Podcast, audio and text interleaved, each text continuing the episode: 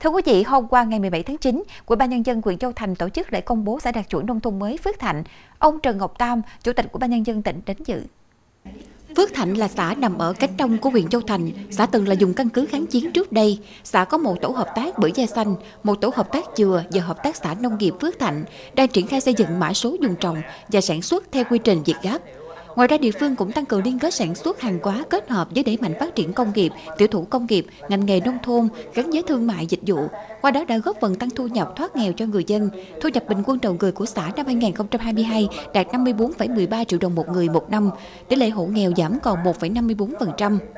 Qua 3 năm xây dựng nông thôn mới với tổng kinh phí đầu tư là trên 68 tỷ đồng, trong đó nhà hảo tâm nhân dân đóng góp đất đai hoa màu, vật kiến trúc, ngày công lao động và đóng góp kinh phí tự thi công xây dựng là trên 2,1 tỷ đồng. Địa phương đã xây dựng hoàn thành 4 tuyến đường đê ý đạt chuẩn nông thôn mới, đạt 97,15%, xây dựng 4 tuyến đường liên ấp đạt chuẩn 100%.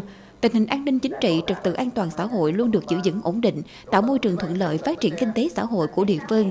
Hệ thống tổ chức chính trị ngày càng vững mạnh, dân chủ ở cơ sở được phát huy. Tại buổi lễ, Ủy ban nhân dân tỉnh Bến Tre trao bằng công nhận xã Phước Thạnh đạt chuẩn nông thôn mới và trao tặng bằng khen cho các tập thể và cá nhân có thành tích xuất sắc trong phong trào thi đua xây dựng nông thôn mới. Ủy ban nhân dân huyện Châu Thành cũng tặng nhiều giấy khen cho các tập thể cá nhân có nhiều đóng góp trong phong trào thi đua xây dựng nông thôn mới tại xã Phước Thạnh.